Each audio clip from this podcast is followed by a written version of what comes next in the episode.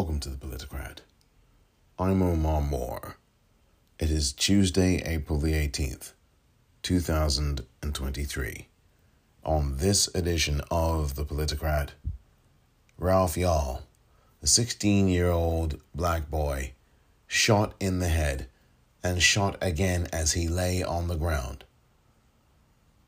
The barbaric history of Clay County, Missouri, plus looking back at white male killings of black people and property rights.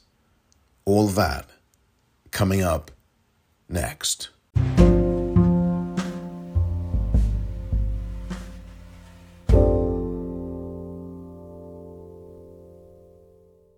And there are days, this is one of them, when you wonder what your role is in this country and what your future is in it. How precisely you're going to reconcile yourself to your situation here and how you're going to communicate to the vast, heedless, unthinking, cruel white majority that you are here. I'm terrified at the moral apathy, the death of the heart, which is happening in my country. These people have deluded themselves for so long that they really don't think I'm human. I base this on their conduct, not on what they say. And this means that they have become, in themselves, moral monsters. We are back as promised with this verdict today in the murder trial of a homeowner in suburban Detroit who shot and killed a young woman he claimed was threatening him, banging on his doors in the middle of the night. But the jury rejected his claim that he feared for his life. NBC's Peter Alexander covering for us in Detroit tonight. Peter, good evening. Brian, good evening. After deliberating for only eight hours over two days, jurors found Theodore Wafer guilty of second degree murder, manslaughter, and a felony firearms charge. Guilty of murder in the second degree. Theodore Wafer sat expressionless as the jury read its verdict, guilty on all counts in the death of 19 year old Renisha McBride. McBride's parents say they were relieved and overwhelmed. Her life mattered, and we showed that. He was just waiting on something to happen. And unfortunately, my daughter came to his door and he shot her. Jurors dismissed Wafer's claim that he was acting in self defense in the early morning hours last November when he says he was awakened by someone loudly banging on the doors of his suburban Detroit home. I wasn't going to cower in my house. I didn't want to be a victim. Fearing for his life, Wafer says he found his shotgun, opened the front door, and fired. I just shot somebody on my front porch with a shotgun banging on my door. Prosecutors say McBride was disoriented after suffering a concussion hours earlier when she drove into a parked car several blocks away. An autopsy showed she was drunk and high at the time, but prosecutors argued not a threat. She was a young girl looking for help. Another critical piece of testimony Wafer, who said he couldn't find his phone, admitted that he never called police before shooting the unarmed teenager. But during the two week trial, Wafer insisted he was devastated by the shooting. This poor girl, she had her whole life in front of her. I took that from her. Now the victim's family focuses on a life lost. She can rest because she know justice has been served for her because she's supposed to be right here with us. Wafer, who had been free on bond, is behind bars tonight. Brian, he is awaiting sentencing. He could face up to life in prison, but many legal experts suggest it will likely be much less than that. Turning now to Missouri, where this morning there are growing calls for justice after a 16 year old black boy was shot twice after ringing the wrong doorbell. Celebrities have been joining in calls for justice, including actress Halle Berry posting these photos demanding action. The community in Kansas City also protesting yesterday as word spread through social media. Kansas City police say the teen, whose name was not released by authorities, went to pick up his siblings Thursday night and ended up at the wrong address, apparently mistaking the residence for one that was a block away. The resident, whose name also has not been released, was taken into custody and held for 24 hours, the maximum for a suspect in a felony until charges are filed. Now, the community is calling for answers. The fact that there's a kid in the hospital and everything I read says not even a charge has been done, that concerns me. Just hold this man accountable. And um, you see that the community came out and supported. The teen remains in the hospital in stable condition, and the teen's family has hired prominent civil rights lawyers Lee Merritt and Ben Crump. This afternoon, my office received a criminal referral from the Kansas City, Missouri Police Department. After a thorough review of the case file, the appropriate laws, and information gained during the investigation phase of the case, I filed two felony counts. In count one, the defendant, Andrew D. Lester, is charged with the Class A felony of assault in the first degree in that on or about April 13th, 2023, in Clay County, Missouri, he knowingly caused physical injury to PY by shooting him. This is an A felony. It carries with it a range of punishment of up to life. In count two, the defendant is charged with armed criminal action. This is an unclassified felony and carries with it a range of punishment between 3 to 15 years. The state is alleging the defendant committed the felony of assault in the first degree as charged in count 1 by, with, and through the knowing use, assistance, and aid of a deadly weapon. As a result of these charges, a warrant was issued for Mr. Lester's arrest, and bond was set at $200,000. Our office worked closely with the Kansas City, Missouri Police Department during this case, and we would not be here today but for their hard work. We understand how frustrating this has been, but I can assure you that the criminal justice system is working and will continue to work. My message to the community is that in Clay County, we enforce the laws and we follow the laws, and that does not matter where you come from or what you look like or how much money you have. Everyone is held to the same standard. And there are days, this is one of them, when you wonder what your role is in this country and what your future is in it. How precisely you're going to reconcile yourself to your situation here and how you're going to communicate to the vast, heedless, unthinking, cruel white majority that you are here. I'm terrified at the moral apathy, the death of the heart which is happening in my country. These people have deluded themselves for so long that they really don't think I'm human. I base this on their conduct, not on what they say. And this means that they have become, in themselves, moral monsters. James Baldwin remains undefeated, and undefeated he shall remain forever. You heard several clips there. First of all, you heard James Baldwin. You also heard him at the end repeating what he said about moral monsters and vast, vast swaths of the white community at large fitting in that category. In between, you heard various news stories and press conference excerpts.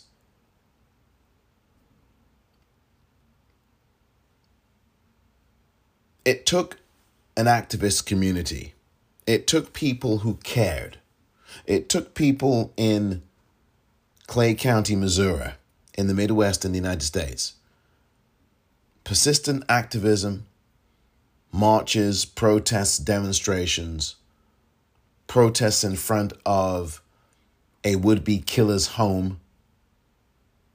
That would be killer would be 84 year old Andrew Lester. It took all of that just finally for a Clay County prosecutor, Zachary Thompson, who you heard in that package of clips, to finally charge this 84 year old evil, disgusting scumbag monster. It took all of that just to get charges. Just to get charges. And this happened last Thursday to this young boy, 16 years old, Ralph Yarl, who was in the evening hours, it was dark, was trying to pick up his two younger siblings, both they were twins. And the address given was, I guess, 115 Street Terrace or something like that, 115th Terrace. He accidentally went to 115 North Street rather than 115th North Terrace. One block from each other, he, he stopped one block short. It's easy to do, especially at night. And he stopped there, rang the doorbell, and was greeted with a shot in his head. And when he staggered and fell down, the gunman, Andrew Lester, shot him again in the arm while he was down. That is not self defense. That's not self defense. That is attempted murder. That's what that is. And by the way, as he was shot a second time after that, Ralph Yarl actually got up, staggered away, and ran away from this evil piece of garbage named Andrew Lester, 84 years old. A white man who is disgusting, is someone who clearly, in my view, wanted to kill, wanted to lynch a 16 year old boy. A 16 year old black boy. That's what Andrew Lester, I think, wanted to do. And this 16 year old boy staggered away, went to three different people's homes for help. He was bleeding, he had a gunshot wound in his head. He'd been shot in his arm and he was begging for help. Help me, help me, help me. I've been shot. Turned away from house number one. Help me, help me, help me. I've been shot. Turned away from house number two. Help me, help me, help me, help me. I've been shot. Turned away from house number three. Help me, help me, help me.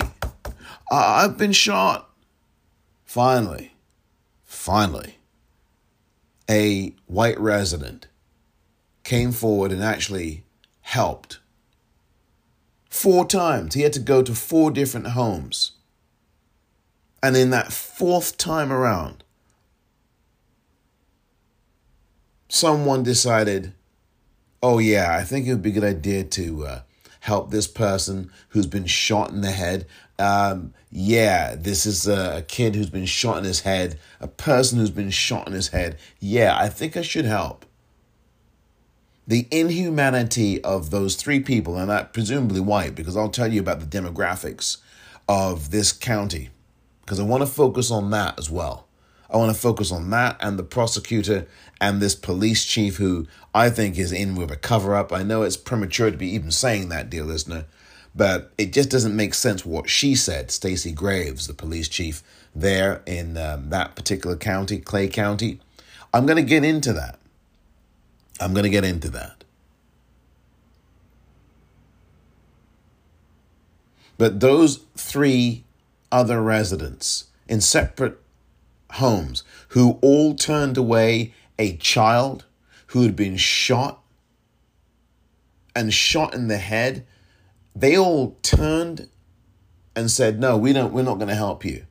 How evil are you? Disgusting people. These people are as barbaric and as inhumane as Andrew Lester is.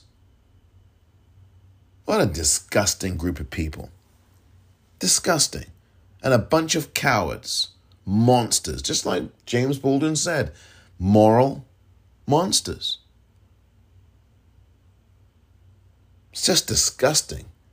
Evil. No, they're not crazy. It's not about craziness. This is about hatred.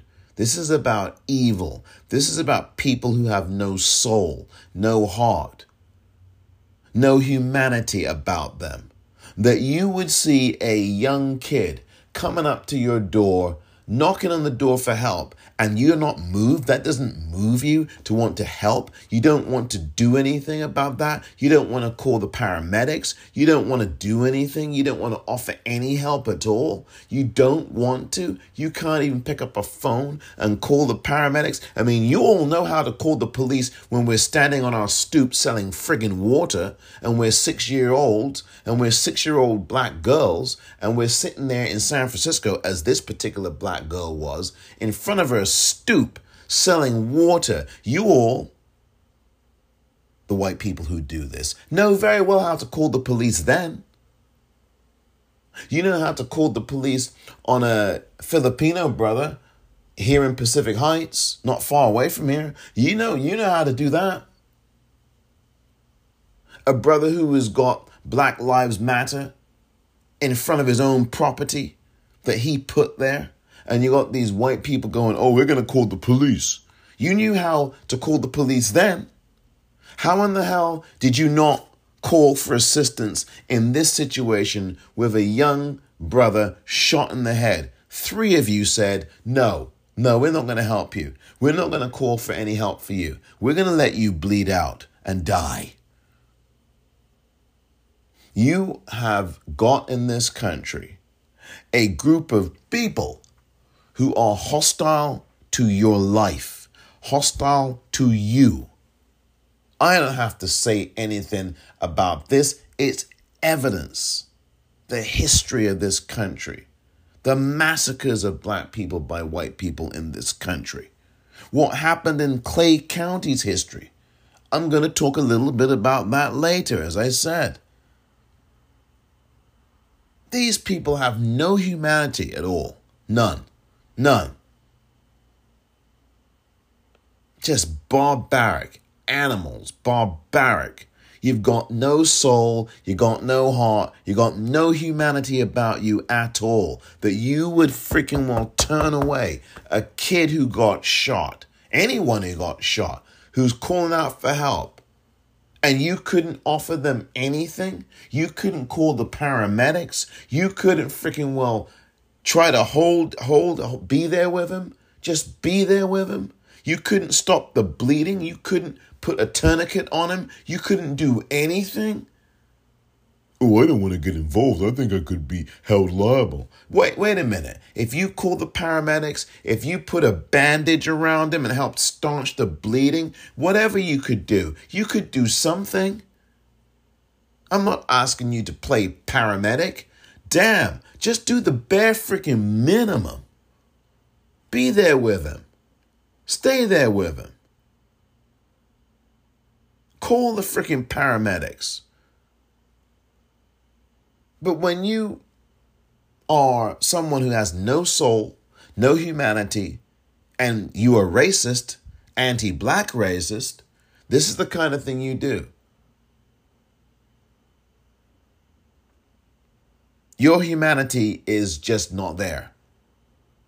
You don't have any humanity. That's what I think about people who behave like this. And the fact that someone would shoot a kid at a door who's ringing the doorbell, shoot him, and then shoot him again. That is an evil act when anyone does it. It's an evil act when a white person does it. And there's no justification for that. None. None. And I can hear someone now going, oh, well, he's 84 years old. Oh, have mercy on him. Always a freaking excuse when a white person commits an act of violence. Always an excuse from someone, usually someone white making that excuse. And as I've said over and over again on this podcast, you will freaking well justify anything as long as someone white does it. That's what you'll do. You'll justify anything. Anything. Oh, someone on social media to me yesterday, oh, wow, you know, maybe he had dementia. And of course, I blocked that person immediately. You will find anything. As long as it's someone white, you'll find anything to make an excuse for him. Maybe not you personally, dear listener. I'm not saying maybe you maybe you have in your life. I don't know. But I've had so many experiences with this where white people in real life, offline, to my face, not just on social media, but to my face, will be making all these excuses. Well, maybe he had something in his hand, maybe this, maybe he didn't take his medication, maybe that, you know? But when it's a black person in that situation, there's no attempt to start searching for reasons. None. None at all. None at all. No attempt to search for any maybes or howevers. And let me tell you something else. It's something that you already know. I didn't even have to tell you that it's something for nothing, dear listener. You know damn well, damn well, that had this been a black man who had shot a white kid who rang his doorbell, that black man would have been under the jail.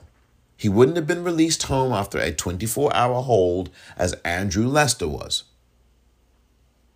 For reasons known only to this police chief, Stacey Graves, Andrew Lester was initially arrested, held on a 24 hour hold, and then released to go back home to his bed to sleep knowing, knowing that he had shot a 16 year old in his head and then again as he lay on the ground in the arm. And you release that person? You wouldn't have released the black person that had shot a white kid in the very same manner. You wouldn't have. You wouldn't have given a 24 hour hold and then released that black person. You would have had that black person under the F in jail. We all know this. We all know this. And if it's not for activists, as you heard on that one of those reports, in that local community there in Clay County in Missouri, you would not have had any charges brought. What took the Clay County prosecutor, Zachary Thompson, who you heard in the clips earlier, what in one of the clips earlier, what took him so long to formally charge Andrew Lester? What took him so long? This happened last Thursday and Friday, Saturday, Sunday, Monday. Monday was when the charges were announced. Monday, Tuesday, happy days. Wednesday, Thursday, happy days. Thursday, Friday, happy days. What a day. I mean, this is just ridiculous. Why did it take three or four days for the Clay County prosecutor to charge Andrew Lester? I want to know why. Why? Why? Why? What took him so long, and why did it take so long? I mean, is he the grandfather of someone in your prosecutor's office, in the police department? Does he have ties to them? I don't care what the reason is. I know he's white, so that's obviously in this racist ass country, that is definitely something that you will clearly note. Why did it take three or four days for this charge to come down? And initially, the police chief, again, I, I, and I already smell cover up. You know, we'll see. We'll see. I know. I have no evidence for it. We will see. We will see. But why is it that the police chief is telling you, well, we needed to hear from the victim first before we could even do a charge? Uh, and what universe do you have to hear from the victim first to give a statement before you decide to charge someone for doing the criminal, violent harm that freaking well Andrew Lester did to Ralph Yarl? There's no requirement you need to speak to the person who's been shot in the head before you decide to charge. The crime itself speaks for itself. The violent act speaks for itself. Why do you have to be talking to the guy who was shot in the head before you decide whether to charge or not? And that statement from the uh, police chief is a bunch of garbage anyway, because they already took a statement from him that evening the Thursday evening, or maybe the Friday. He took a statement from him. He was able to speak, believe it or not, having been shot in the head. So, what are you talking about? You have to wait to make so he recovers to make a statement, him to make a statement to us before we charge him. And he gave you a statement on Thursday or Friday. Again, one plus one is two, but in this case, 1 plus 2 does not equal 3 because this doesn't add up from the start. Especially with this police chief, Stacey Graves. I don't know what she is talking about. I guarantee you this. When the woman in Central Park, Patricia Meili, was brutally beaten and attacked in Central Park in New York, almost exactly 34 years ago. Tomorrow, by the way, is exactly 34 years ago that that happened. And when she was brutally attacked, nobody in the New York City Police Department, and the NYPD, no one said, Oh, we're going to wait until she comes out of her coma and comes out of her consciousness. We're going to be, we'll wait until she comes out of her coma before we uh, and get a statement from her before we charge these five black and Latino boys. We'll have to just wait and we'll let them go and we will put them on a 24 hour hold and we'll just let them go back to their homes in Harlem. We'll let them go back to their homes. We can't say anything about charges until she's able to give us a statement. You know, right now, though, she's at Metropolitan Hospital on East uh, 97th Street in New York City, in Manhattan, and, you know, she's uh, currently in a coma. So uh, until she's able to speak again, and until she comes out of that coma, we're not going to charge these five black and Latino boys, who, by the way, didn't do anything because they didn't do this. The exonerated five. We're, we're, not, we're not going to charge them. We'll just wait until the white female comes out of her coma at Metropolitan Hospital. And at that point, uh, hopefully, maybe she'll, if she doesn't need speech therapy uh, uh, lessons, then uh, you know what? We, we will then, then take a statement from her. And at that point, based on what she says, then we'll charge those five black and Latino boys. That did not happen, dear listener. And you know it did not happen. Within a day, those black and Latino boys in New York were rounded up and thrown in jail and beaten, coerced to give statements. And those statements that they were give they were given under duress and under intimidation of the police were used against them. And these boys spent years behind bars before, many years later, their convictions were vacated.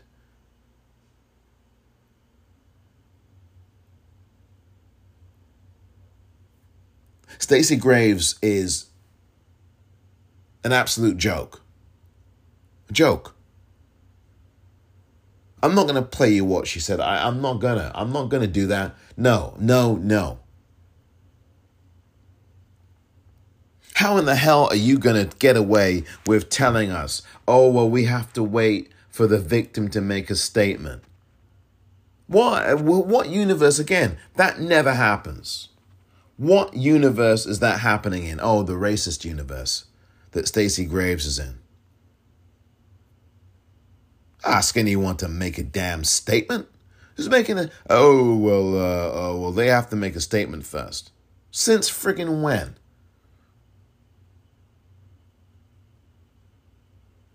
What if Ralph Yarl, who thank goodness is alive and was released, by the way, from hospital on Sunday, what if Ralph Yarl, I think Saturday he was released, I, I forget which day, Saturday or Sunday, what if Ralph Yarl had been killed?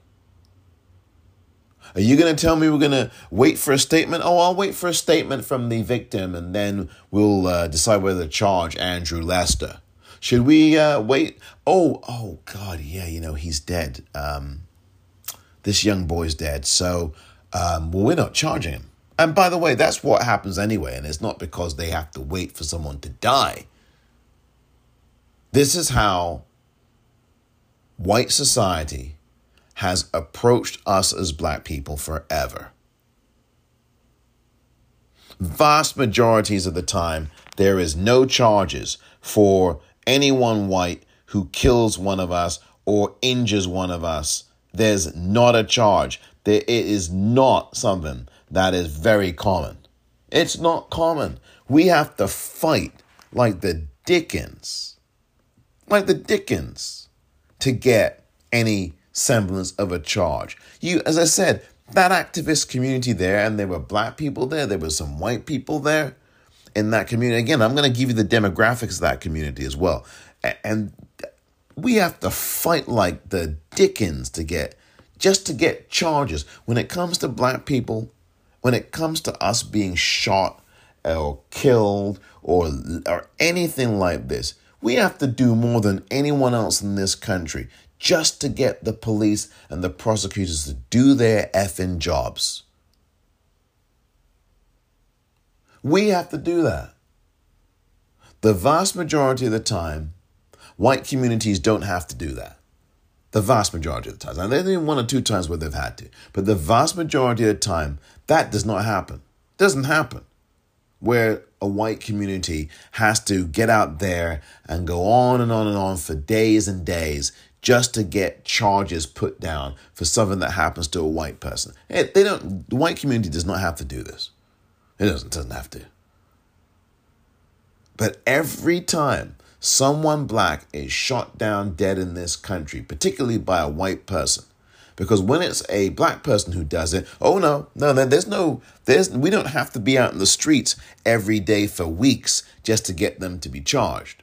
Now, we are in the streets in those situations too because we care about ending violence that happens between black people. The media chooses not to cover that because they don't care about us to begin with. What I'm saying, dear listener, is that we in this country as black people have to fight like hell just to get people to say, oh, a crime was committed here. I think we should charge. I think we should actually charge the white person who did this. Yeah, that's actually a good freaking idea. Why not? What a novel concept. I think I'll finally do my job for once. And I tell you, if it's not for that community there, and by the way, I will say that there are members of the corporate news media who actually did shine a spotlight on this. NBC News, those clips you heard me play, a couple of them from NBC News, they did. They did. ESPN did as well. In fact, as recently as yesterday, ESPN focused on it and they put a sports related slant on it because Kansas City, the Kansas City football team that won the Super Bowl two months ago, their star quarterback, Patrick Mahomes, talked about this case and, and said, look, you know, justice needs to be, needs to be done here, and the justice system needs to do right by Ralph Yarl, which I thought was a good thing that he said that.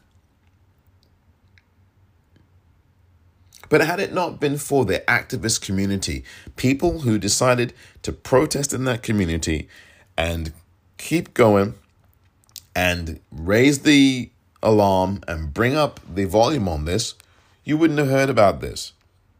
And you wouldn't have had the President of the United States calling Ralph Yarl as he did yesterday. You wouldn't have had that. Spoke to Ralph for 20 minutes. That's President Biden did that. Could you ever imagine any universe in which the piece of garbage who has been twice impeached and has been indicted, could you ever imagine any universe where, where he would ever think to pick up a phone and contact Ralph Yarl?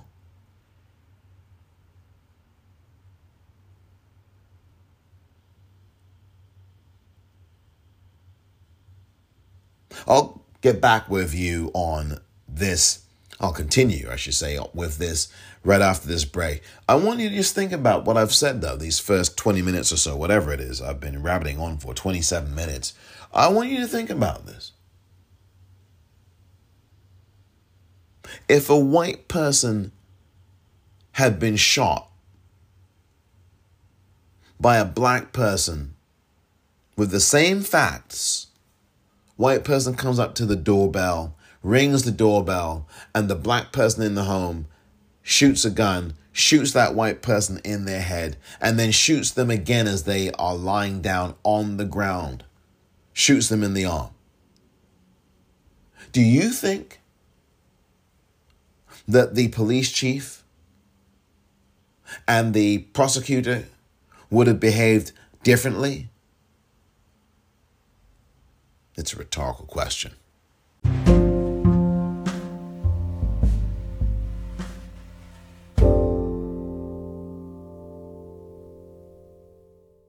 Breaking news here at home. Authorities in Kansas City speaking just moments ago after the shooting of a 16 year old black teen who rang the doorbell at the wrong home looking to pick up his siblings.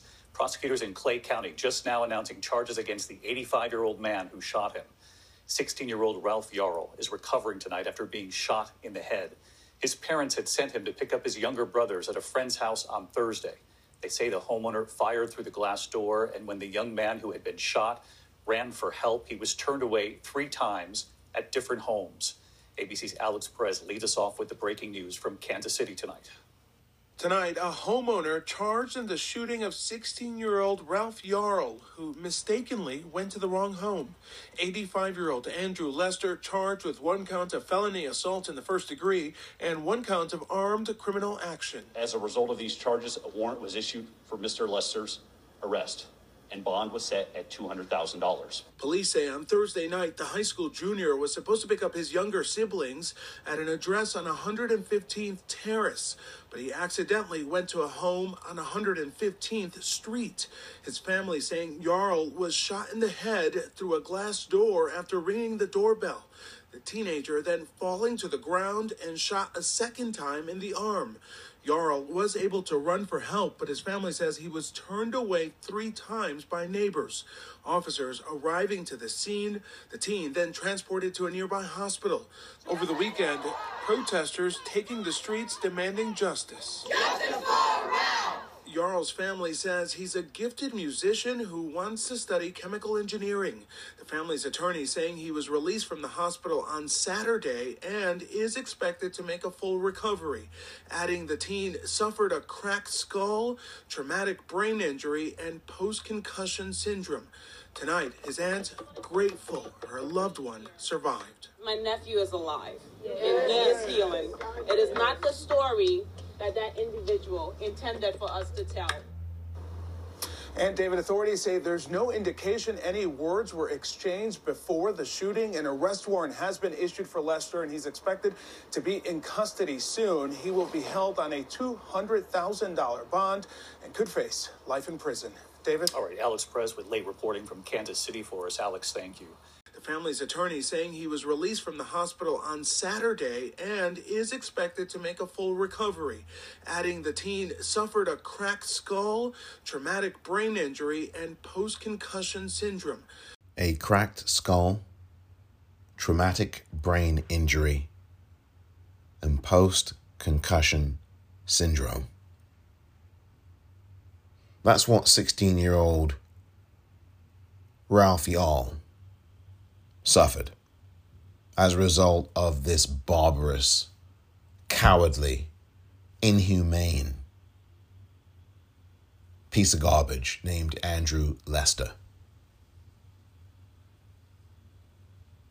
We need to support this young brother, Ralph Yarl, and his aunt, Faith Spoonmore.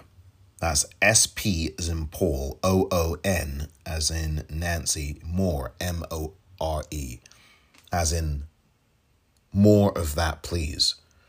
Faith Spoonmore, as in the utensil and the word more, M O R. She is the aunt of Ralph Yarl. She is organizing a fundraiser on GoFundMe. It's her official, it's an official fundraiser for Ralph Yarl. You need to go to gofundme.com, G O F as in Frank, U N D, me, gofundme.com, and type in Ralph, R A L P H, and his last name is Yarl, Y is in yellow, A R L. And you need to go and donate some money to him right now. P- please do this. As I just read out to you his injuries, which you heard in the report there from World News Tonight on ABC, there um, that I played a few moments ago, he suffered traumatic brain injury, a cracked skull, and post concussion syndrome. He is going to need hundreds upon hundreds upon hundreds of thousands of dollars, if not millions of dollars, really, to deal with all of the uh, to, to pay all the medical bills because you know in this country you have to pay an arm and a leg for health care. In most other countries on the planet, you don't have to pay much of anything at all.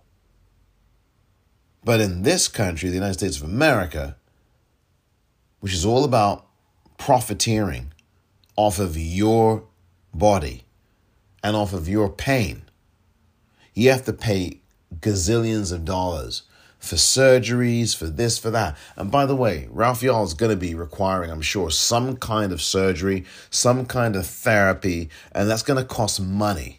In this country called the United States of America, that costs money. It costs lots of money. So I urge you, dear listener, go right now to GoFundMe.com. I've already donated myself. I may donate again. And I think I, I will donate again because this young brother needs our support. And I don't care whether he is an honors student in high school or a high school dropout. I don't care whether he is 16 years old or 60 years old. I don't care whether he is someone who has been a spotless and really good representative of what decency is, or if he's a scumbag. I don't care who the person is. I don't care who Ralph Yarl is. Now, of course, I would love for his, him to be a nice, decent person, but I'm sorry, I'm not here looking for perfect victims. Because that's what this society does as well. The larger white society looks for, especially when it comes to black people, the perfect black victim. Oh, this person was this. And it happens to be that Ralph Yarl is an honor student. Oh, he's that. Oh, he's this. You know, and they're looking for Sidney Poitier, and guess who's coming to dinner? The perfect person, a doctor. He's this, he went to Harvard. He doesn't freaking well, you know, say boo. You know, he his farts don't stink. You know, I mean, it's it's just ridiculous. You know, let's look for this perfect person. I mean, we're not perfect, but we want this black person to be. I mean that, and we we've got to stop that in this country. Our humanity is non negotiable. And I'm not going to sit here and debate with you about my humanity and about what I'm worth, my worthiness. I'm not going to sit here and have a freaking well debate session because that's what some white people do. They sit there and de- try to debate you about your own freaking humanity and your shit and your lived experience arrogance of people who do this is disgusting. It's disgusting. Don't ever allow that to happen. If someone is doing that to you, dear listener, don't allow it. Don't allow it. Don't get into it with people who don't know what your experience is and have never lived it. Don't fall into the trap of having to even justify yourself. Don't do it. You shouldn't justify yourself. You're here. And your humanity has to be respected. And if you don't respect my humanity, our humanity, go to hell.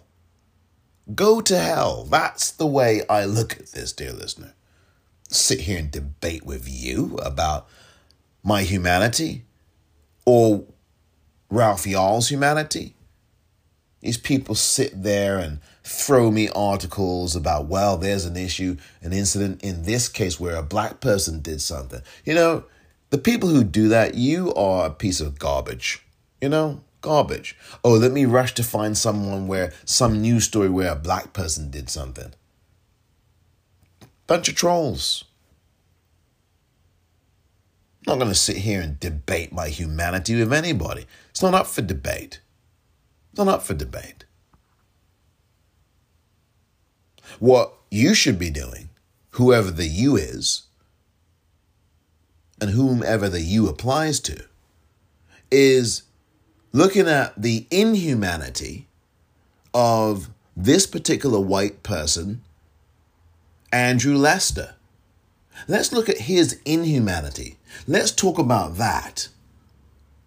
How an 84 year old white man can turn up at his door, not even talk to Ralph Yarl, not even engage with him.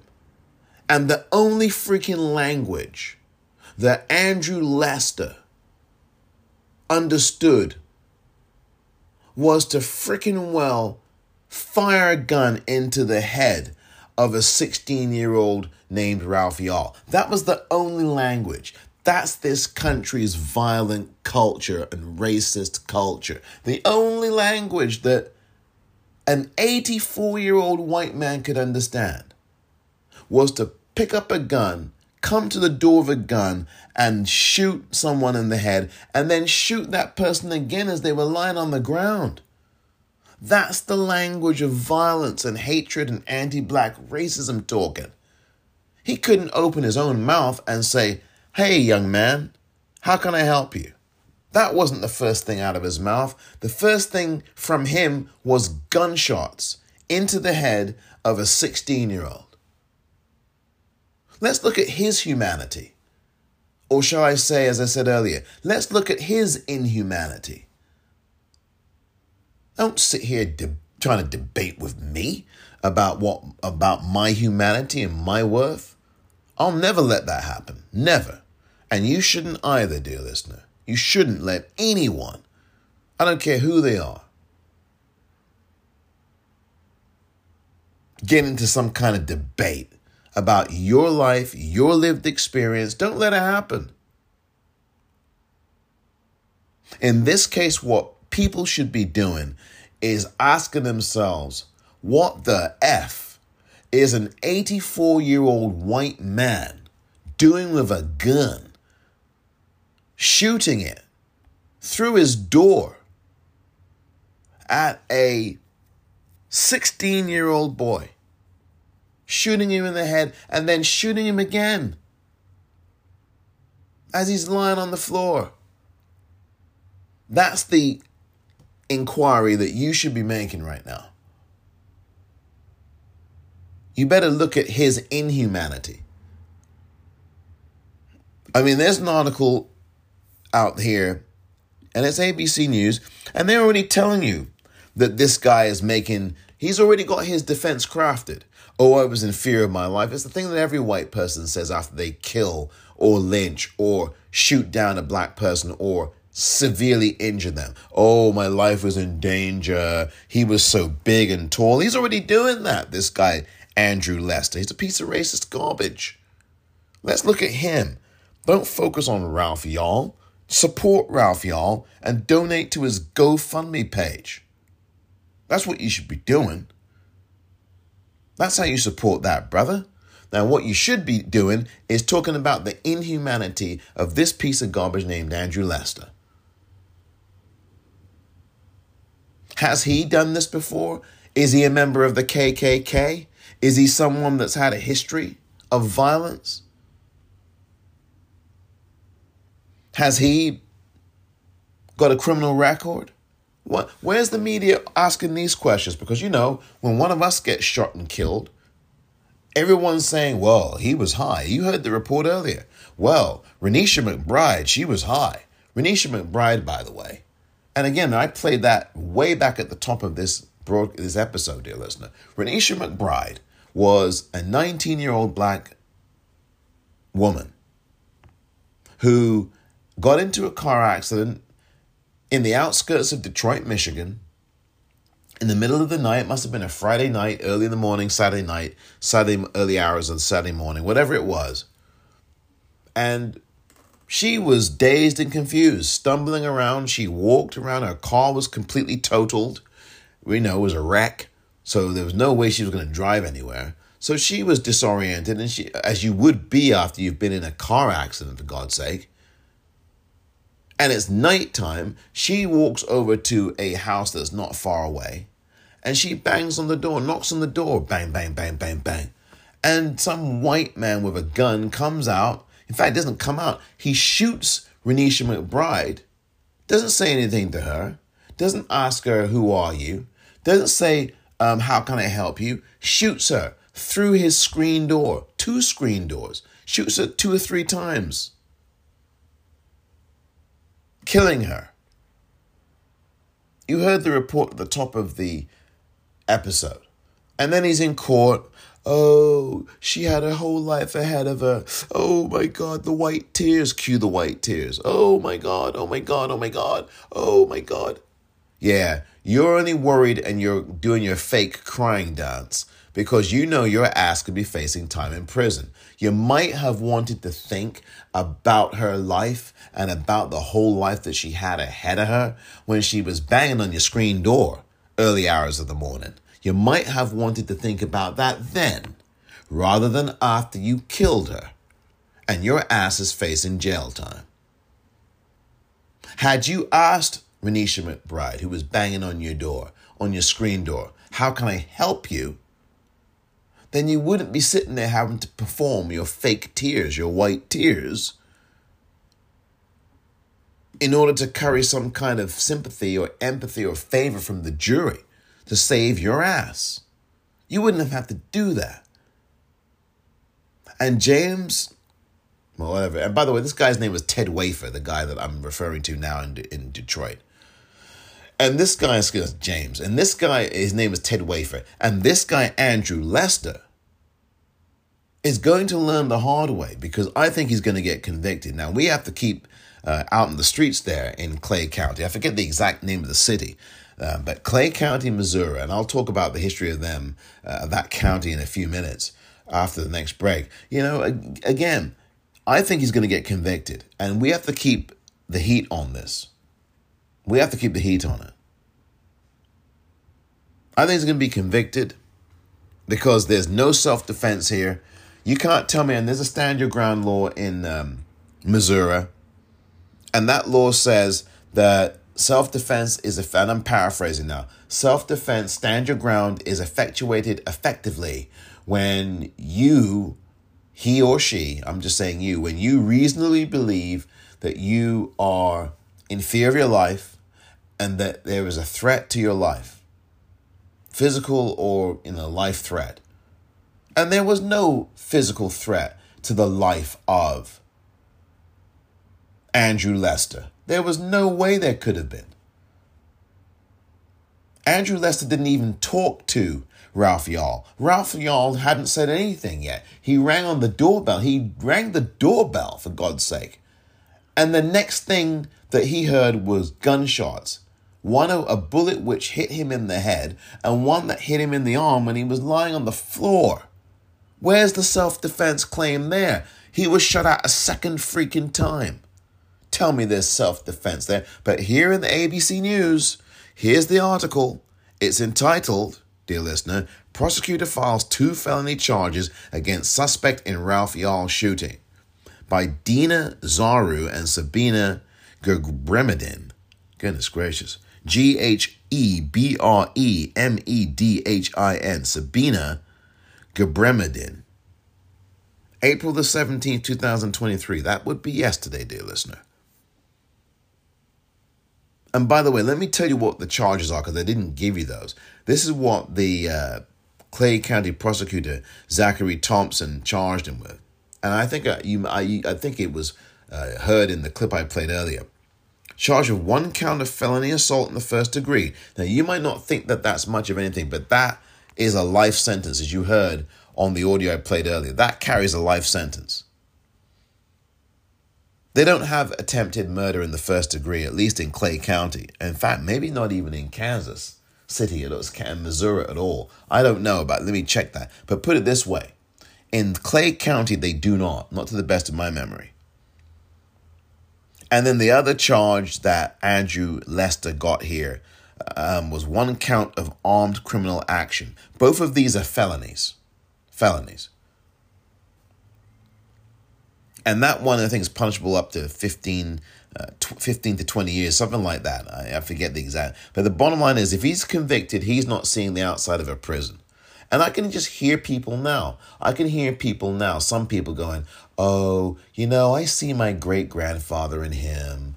I see my grandfather in him. I see my dad in him. Oh, he shouldn't go to jail. He shouldn't go to prison. Yes, he freaking well should go to prison. Yes, he should. He should. Oh, he may have dementia. Some again, when I see that online, I just I just block them immediately. Uh, because you don't see that if that was a black person who was ninety or eighty four years old shooting someone, you wouldn't be talking about anything to do with anything to do with his medical condition or hers or theirs. You'd be talking about throw him under the freaking jail, throw her under the jail. That's what you'd be saying. So those two charges, one count of felony assault in the first degree and one count of armed criminal action. Both of them are felonies, as I said, right? Now here's the excuse that's already being generated by Andrew Lester. In his statement to police, Lester said he had just laid down in bed when he heard the doorbell ring. Right? Smith and Wesson, a 32 Smith and Wesson Smith and Wesson 1888 revolver. I bet their stock has gone up now. Go check their stock market. I bet you. I, I should go and check that and see, right? Lester said this is a statement he gave to police. Then this is him already crafting the white person's, oh, I'm so afraid of the big black guy excuse, racist uh, excuse, right? Lester said he opened the door, interior door, and saw a black male approximately six feet tall pulling on the exterior storm door handle. He stated he believed someone, he believed someone was attempting to break into the house and shot twice within a few seconds of opening the door, the statement reads. Within a few seconds. Give me a break. How many seconds is a few? One? See, this is what they're already trying to do here. They're trying to muddy the waters. Lester told, this is the article here now, on the ABC. Lester told police he had never seen the man before and that no words, quote, no words were exchanged during the incident. Like I said before, he never asked Andrew, uh, Andrew, he never asked Ralph, Ralph Yarl anything. He just shot him, he shot him and he shot to kill him, I'm sure. I'm on, why would you shoot someone in the head who is not a threat to you? Why would you do that? If you're not trying to kill him.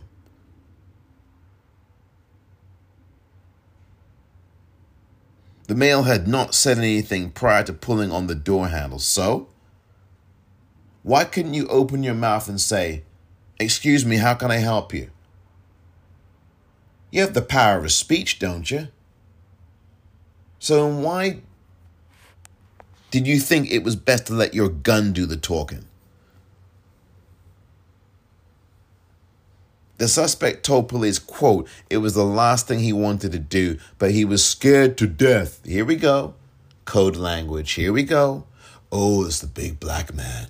And of course, again, it's this thing that gets done, the racist thing that gets done by white society when it comes to black people is to make a black person seem so much bigger, so much older than they actually are. So a six year old black girl is now made to be a 19 year old black girl. A 16 year old black boy is now, oh, his a male size. Oh my God, he's so big. Oh my, all the freaking racist stereotypical language that just drips off the mouth of an 84 year old white man, and by the way, pulsates through the consciousness of white Americans. Because that is how white society views black people, particularly black men. Oh, his size. And then you wonder why black men get castrated in this country. Oh my God, his size. Oh, I, I, I'm scared to death. Oh, that's what he. That's what Andrew Lester's saying in this statement to police, and his inability to defend himself. Have you looked, by the way, at Ralph Yarl? He is a skinny beanpole. Oh, his size. Oh my God, he's so large. Oh my goodness. I was going to say something else there, but I, I'm not going to go there.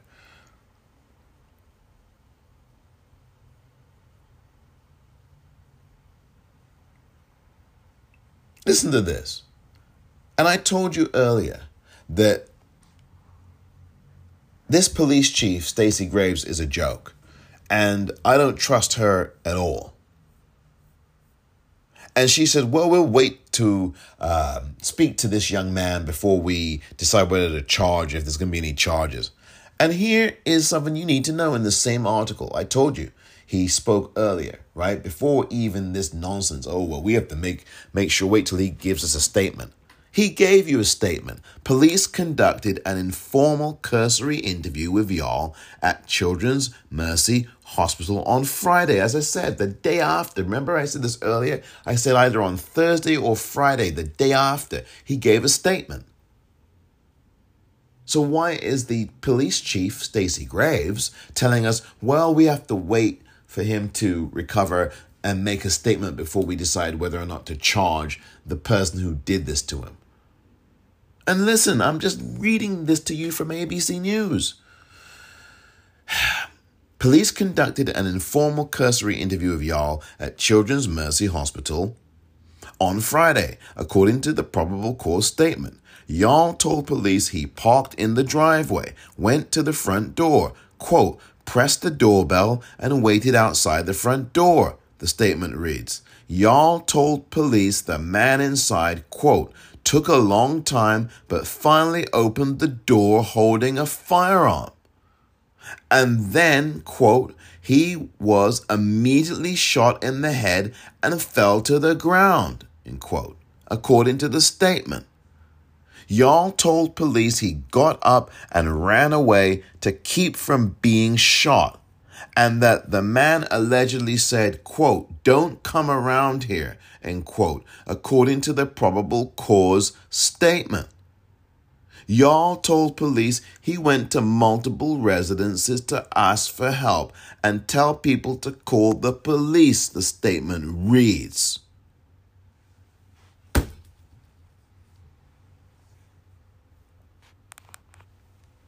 Who do you think's telling the truth here? I would say it's the 16 year old boy.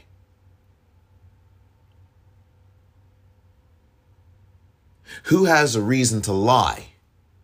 I would say it's the 84 year old white man, Andrew Lester. Because he has a prison cell to avoid.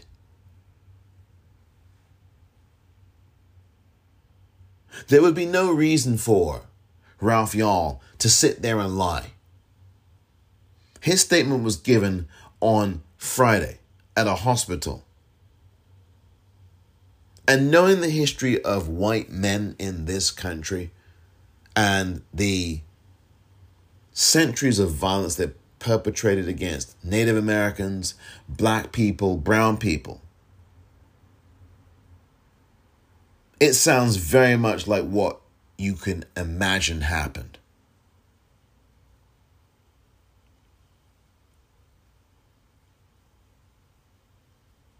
took a long time, but finally opened the door holding a firearm. Oh, yeah, that's like, that's exactly like every white person who is in open carry state, slinging a freaking rifle over their shoulder and, you know, just walking down the street because, you know, they're having to overcompensate for something that they don't have in another area of their body. And so now they've got to walk around with a long gun or a long tie that droops down to their you know where's, you know it's like the piece of garbage who was indicted. You know, he wears this long red tie that goes all the way down because he thinks that's his penis somehow. And so he's so inadequate, as Stormy Daniels once said, and keeps repeatedly saying. And so he's now got to overcompensate. And the same thing with this guy, Andrew friggin' Lester, 84 years old. You should be freaking well looking at your retirement and living out your life, not walking around with a friggin' gun and pointing it at a 16 year old kid and firing it into his head. Shows me how freaking inadequate you are as a person, how inferior you are. You must feel inferior. Oh, I'm so afraid. His size. Yeah, that's going to resonate with a racist jury. Oh, the big black man. He's not a man, he's a boy. But again, as I said earlier, yo, there we go. We're going to now just do, do this freaking racist game over and over again. If you're white listening to me right now, are you going to fall for that? Are you going to allow that to seep into your subconsciousness? Are you going to fall for that garbage that you've been told all your white life that some black person's out to get you and they're so large and they're tall and they're big. Oh my God, I fear for my life. How come this never gets said when a white person's standing in front of you or in front of Andrew Lester? Because if a white person had rang his doorbell, he wouldn't have come out there with a shotgun and shot that person in the head and shot that white person again as that white person was on the ground. He wouldn't have. He wouldn't have. Wouldn't have done it. He wouldn't. Unless the person he was doing that to was a white female. I'm actually going to talk about that in this commercial after the commercial, and I want you to listen to that story. Now, I offer it as illustrative of a larger point that I'm going to be making.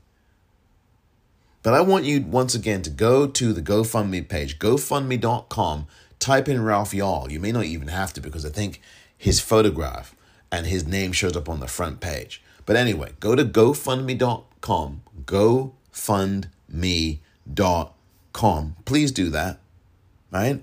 And please donate some money for the medical bills that Ralph Yarl is going to have, not just for now, but for a significant period of the next year or two, maybe, if not more. I'll be right back.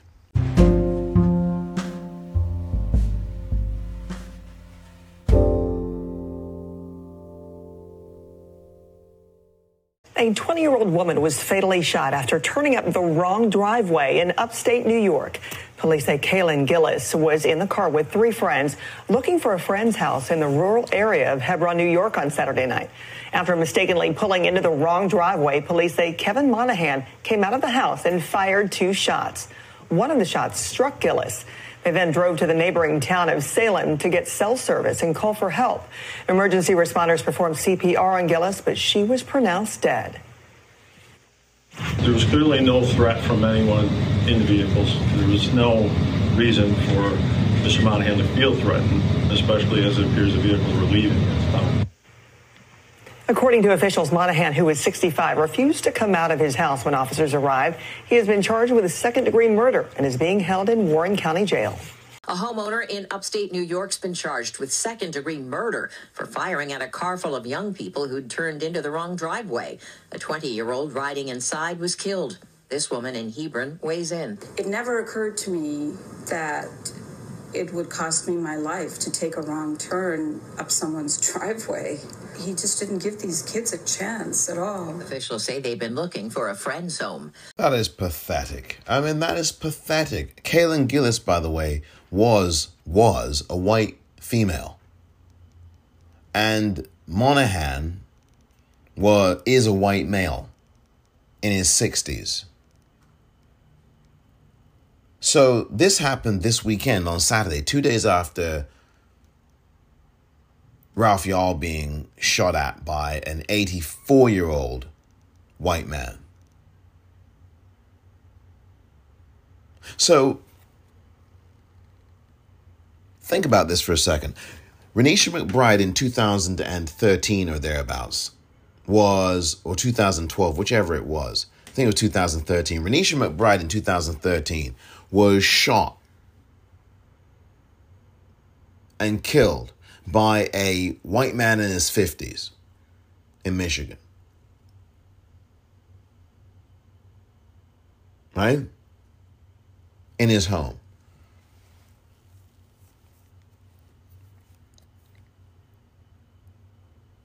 Ralph Yarl, just this past Thursday, was shot in the head and then shot again by a white man in his 80s in his home.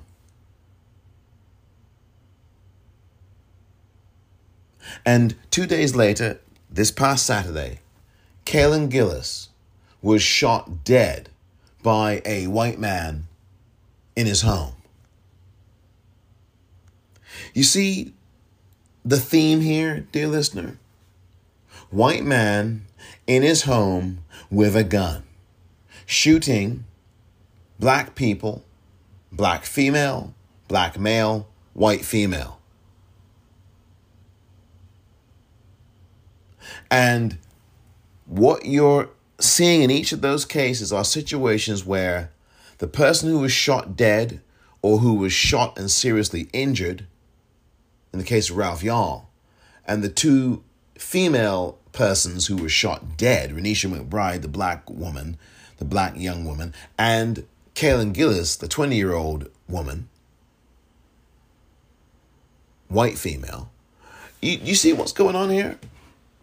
In each of these situations, these people were not threatening. They didn't have any weapons. They didn't point anything. They didn't do anything. Two of them, in fact, all three of them, accidentally knocked on doors or or tried. In fact, in Kaylin Gillis's case, she was a passenger in a car. Or was the driver, whichever, a passenger, in a car in a driveway in this person Monahan's driveway. And they were actually backing out of the driveway and driving off. And this jackass, piece of garbage, pulls out his gun and, and fires at them a, a, few, a few shots, at least twice. One of those shots killing Kaylin Gillis.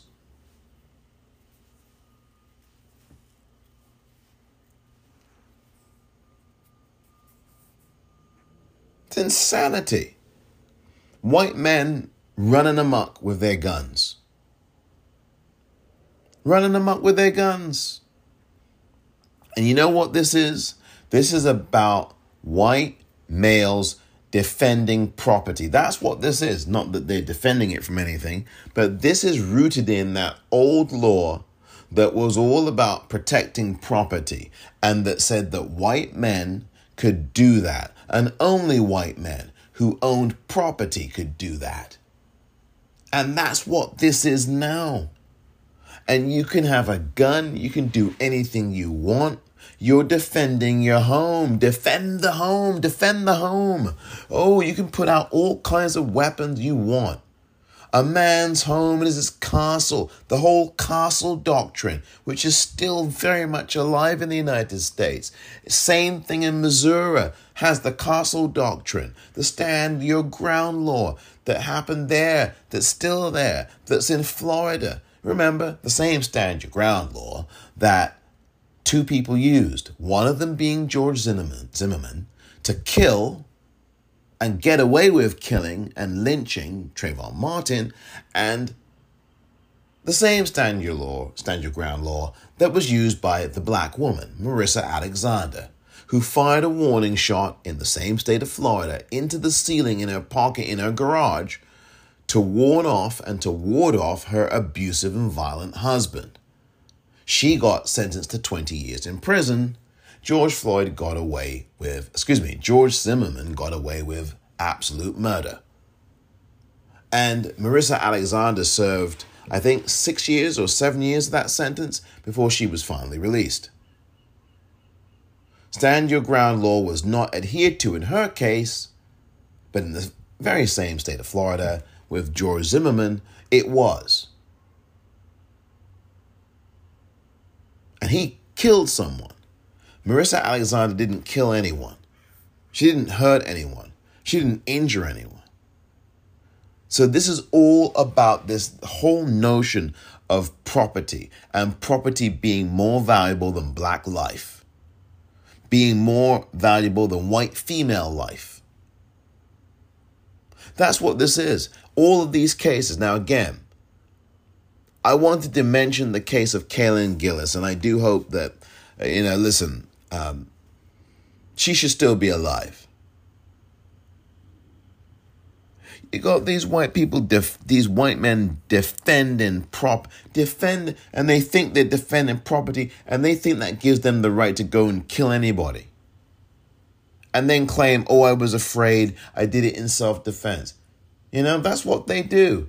Kill someone and then go, oh, I was so scared. What are they going to say about Kaylin Gillis? She was inside her in a car, and the car was backing out of the driveway that it accidentally drove into and you're still firing guns. I mean, this is evil. This is not madness, that's evil.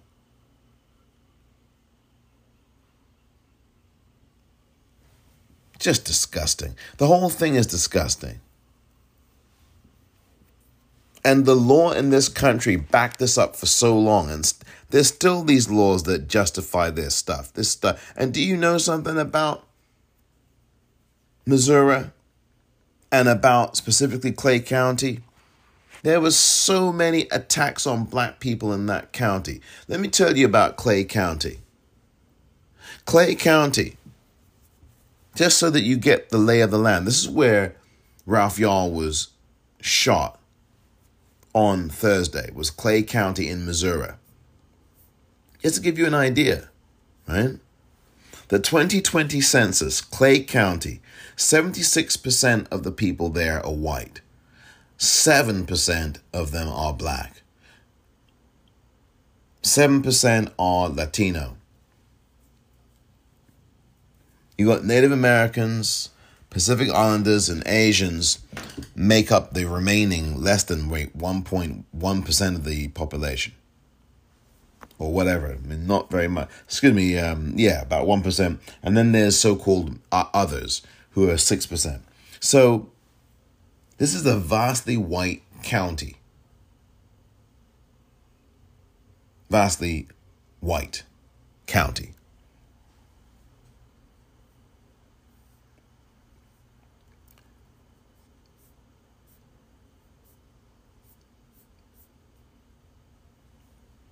In terms of citywide officials, most of them are Republican.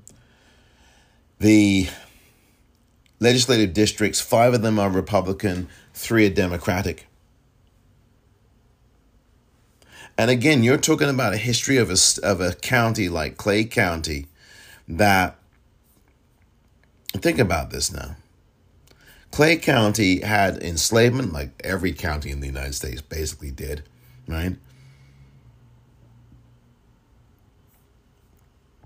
And in 1828, they, they started to execute black people, enslaved black people.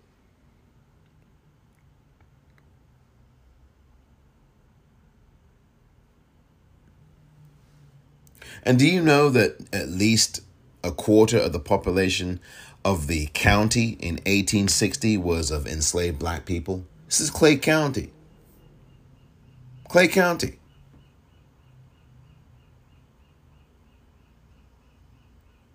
We have to ensure that justice gets done and that Andrew Lester is brought to justice. Also, by the way, Monahan there in upstate New York. I don't have any doubt that that's going to happen. He will be convicted. I think that this guy will be convicted as well. But again, we have to keep our our uh, activism and our energy up for this with this Andrew Lester character because this uh, police department, the uh, those folks I do not trust the police chief there. I don't trust her. I don't trust her. And this nonsense about waiting for him to make a statement when you met when you took a statement from him on Friday. Again, someone's covering someone's backside there. Someone is. Someone is.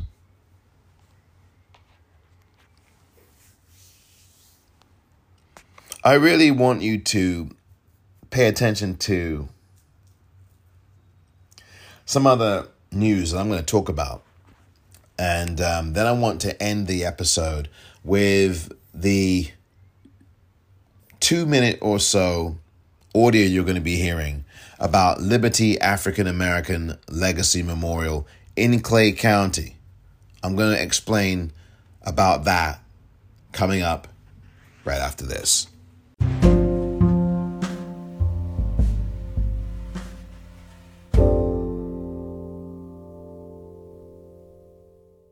A grand jury in Ohio has voted not to charge eight police officers in the shooting death of a 25 year old black driver named Jayland Walker. He ran away during an attempted traffic stop and a car chase in Akron.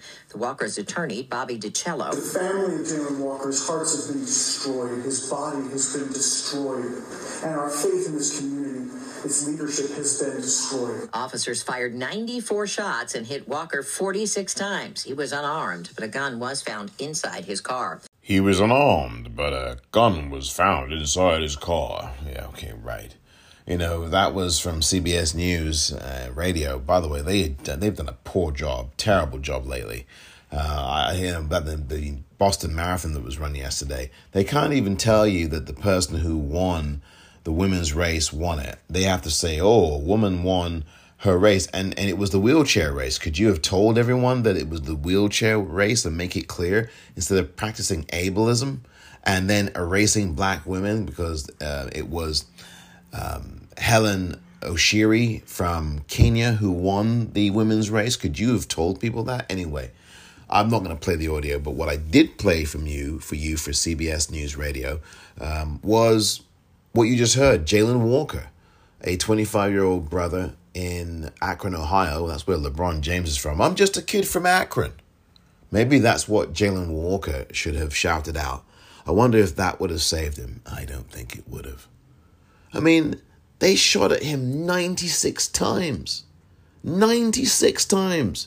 And hit him 44. They shot him 94 times, and hit him 46. What lousy shots. I mean, I shouldn't make shouldn't make light of that. How you'd be shooting nearly a hundred times at someone. This guy was running away. So we can't run away, we get shot. We walk to a door, we get shot. We walk through a neighborhood, we get killed. Uh, what the f- You just don't want us to be here. As I keep saying, they don't want us here. And I've been saying this on social media for years. They, and you know who the they are, don't want us here. They don't. Don't tell me that Andrew Lester wanted Ralph Raphael here, because he clearly didn't. Shot him in the head.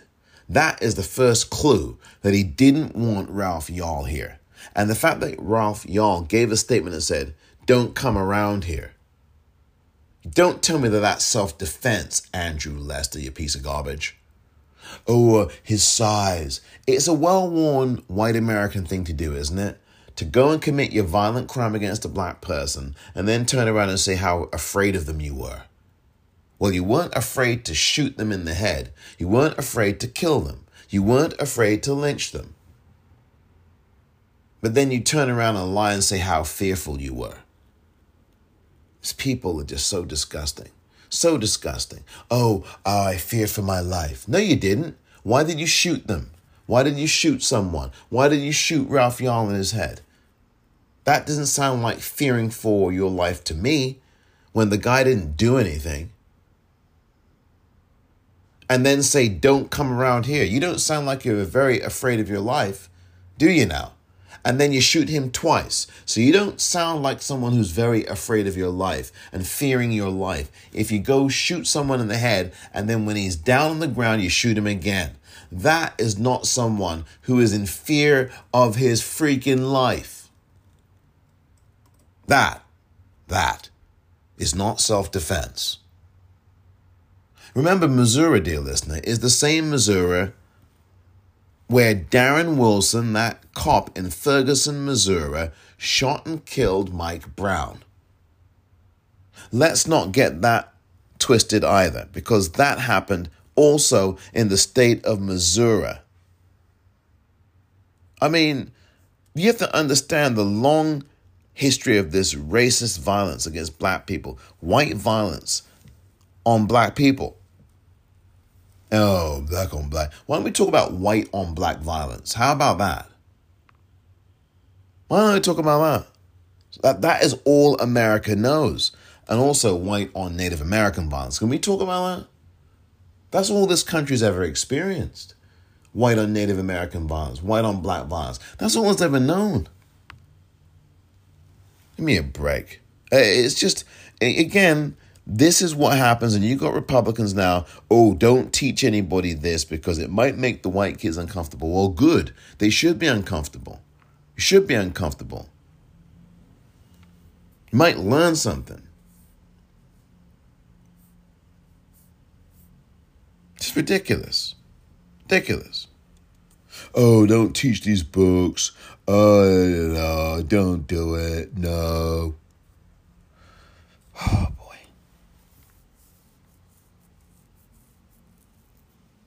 It's just ridiculous. That is ridiculous. I just, um, I'm just trying to just think about how people can ever get away with this notion about how violence and the history of it is so replete with white violence against black people in the United States. It's so replete with that. And guns being at the heart of this as well. Gun violence. We have people being shot dead every day around in this world, in this country especially, I should say. Every day. Every day. Every single day. Mass shootings. We had 100, we've had over 162 mass shootings already. Do you know that? In this country, the United States of America. And we're on April the 18th, 2023. We've already had 162 mass shootings in this country. 162. By the way, Smith and Wesson, their stock is at 12.29, $12.29 a share, up 7 cents, a net of up 0.57%. I told you that the stock was going up. Didn't I tell you? I told you that if I go look this up, it would be up. I knew it. I knew the stock price was higher because when these shootings happen or news of them, their stock price goes up. More people continue to buy guns. Republicans make guns much more available. Why are you going to keep voting for Republicans when they keep doing this? And you hear about what happens to Ralph Yarl. Come on, give me a break.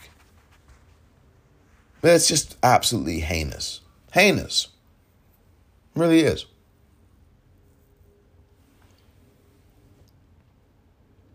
I don't know. I said I was going to talk about something. I forgot one of the things I was going to postulate and talk about.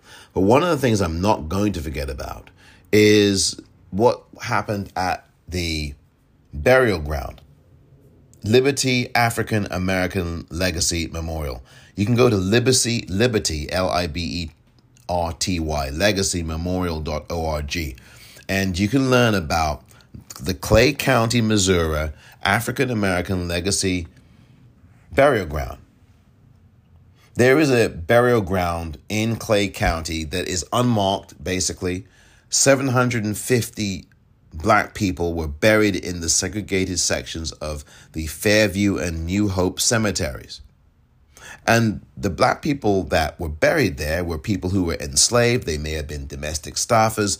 They may have been housewives, day laborers, infants, children, veterans, business people, whomever, right? And they are buried in a six acre field.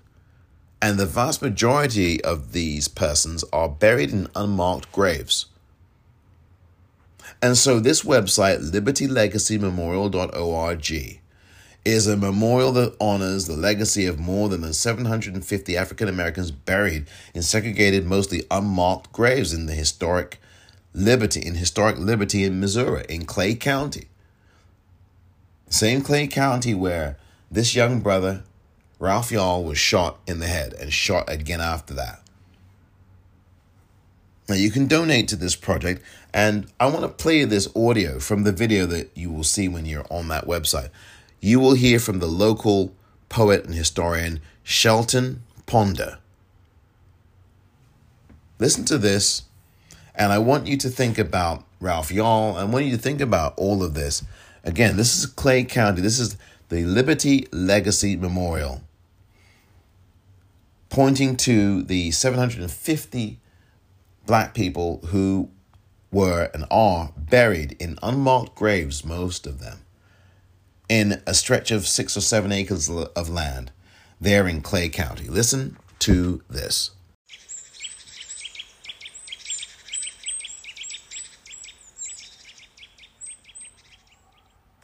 They're there. Souls gone to rest, left here quieter than smoke. They're there. From the courthouse, the old courthouse on the on the square, the old gray courthouse, We would walk down Main Street to Mill Street, make a right turn on Mill Street, walk one block, and then you cross the street and you go down Gallatin Street to the stop sign. You will see the red and white Church of God in Christ. You make a right turn and you go about a hundred yards, maybe. There's the, the first entrance you see is you go across a, like a little bridge. The first entrance you see takes you right into the cemetery. And there's a road that splits and goes to the west, and there's one that goes to the south. It's the only one going to the south. And as you're going down this uh, this road, if you look to your immediate left, that's where all the people of African descent were buried, starting in 1858. That entire lot, they, that's where they were buried. And that entire space, a lot of the stones are gone. Weather, vandalism, uh, temporary markers, whatever were that, whatever was there, they're gone. The only thing that remains are those 700 names. A great portion of them are right in that area. That's that's it. That's it. it from from the street to the creek. That's where they're buried. They're there.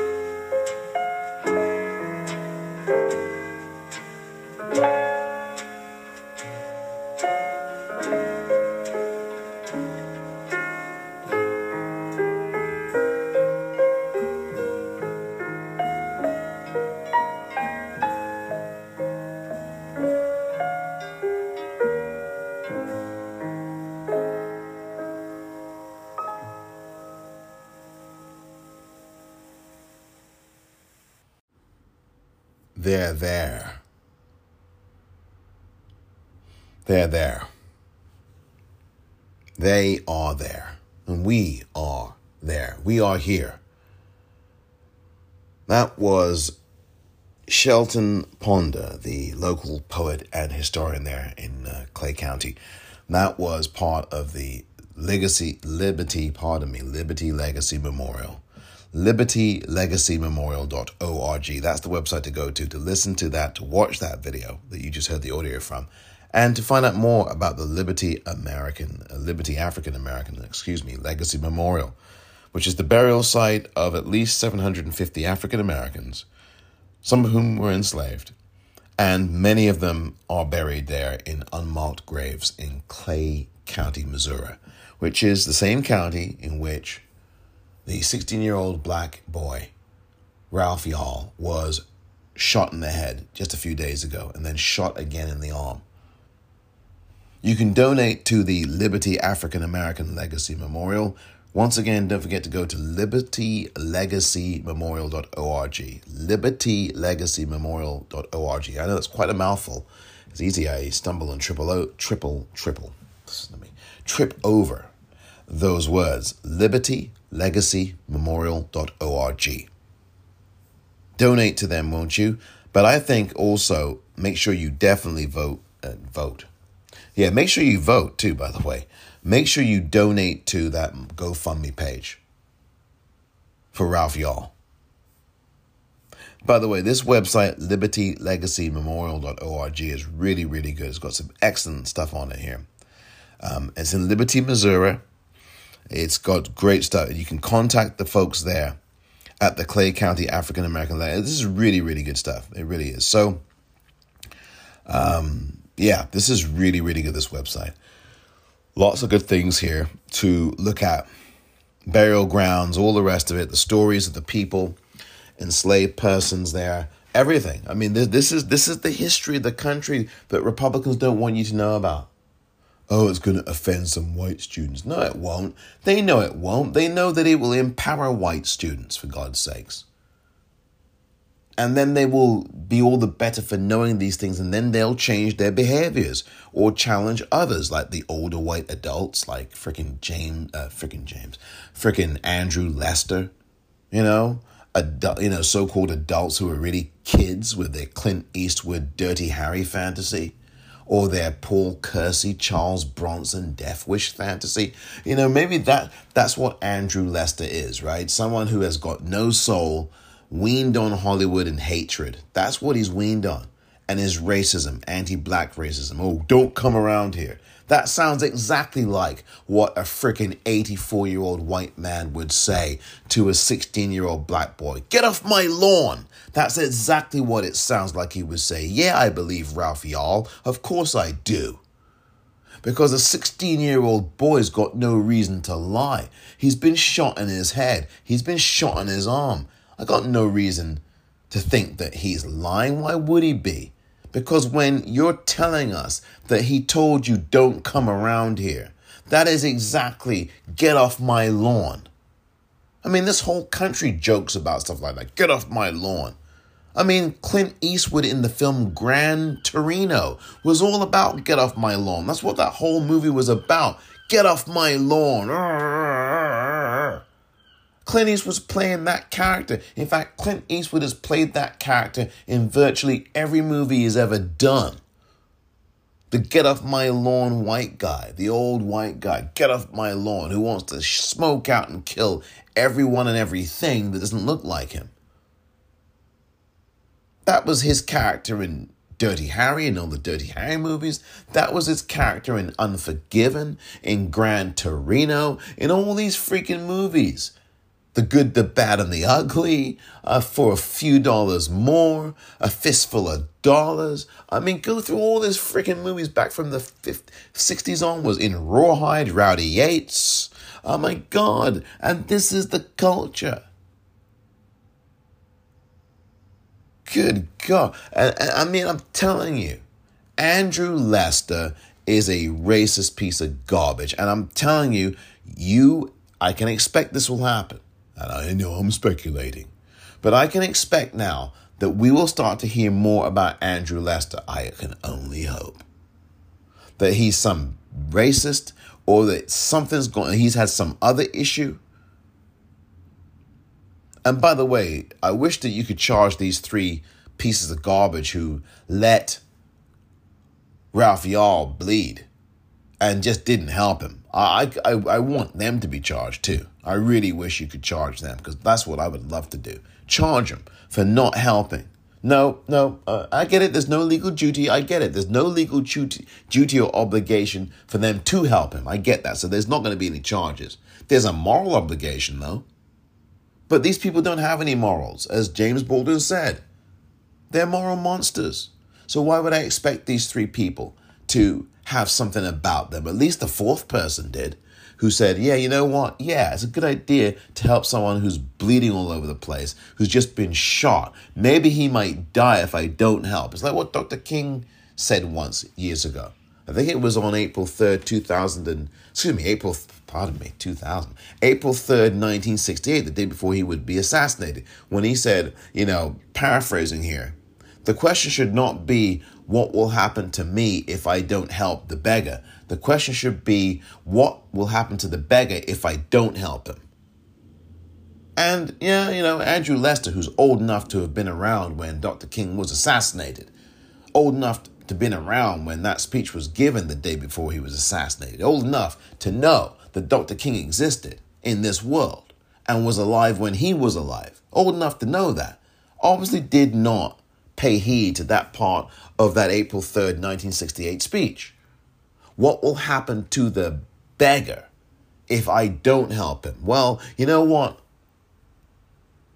Ralph wasn't the beggar, but he was seeking help. In fact, he was asking because he mistakenly, he wasn't asking anything. He was walking up to the door because he thought that this was the home where his two twin brothers were. And instead of asking, hey, son, hey, sir, hey, young man, how can I help you? Andrew Lester pulled out his gun and blew this young kid away. Tried to. And then has the nerve to say, don't come around here. This guy's not in fear of his life. He wanted to exact the fantasy of Clint Eastwood and all these movies where black and brown people and Native Americans are made cannon fodder by white men.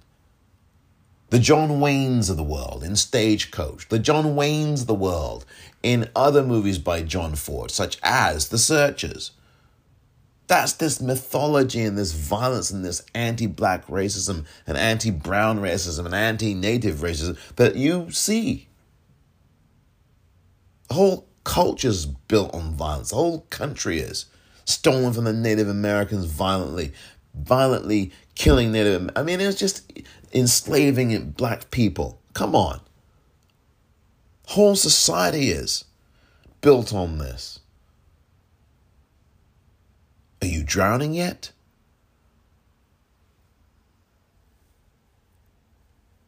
Are you drowning in this yet? Have you had enough yet?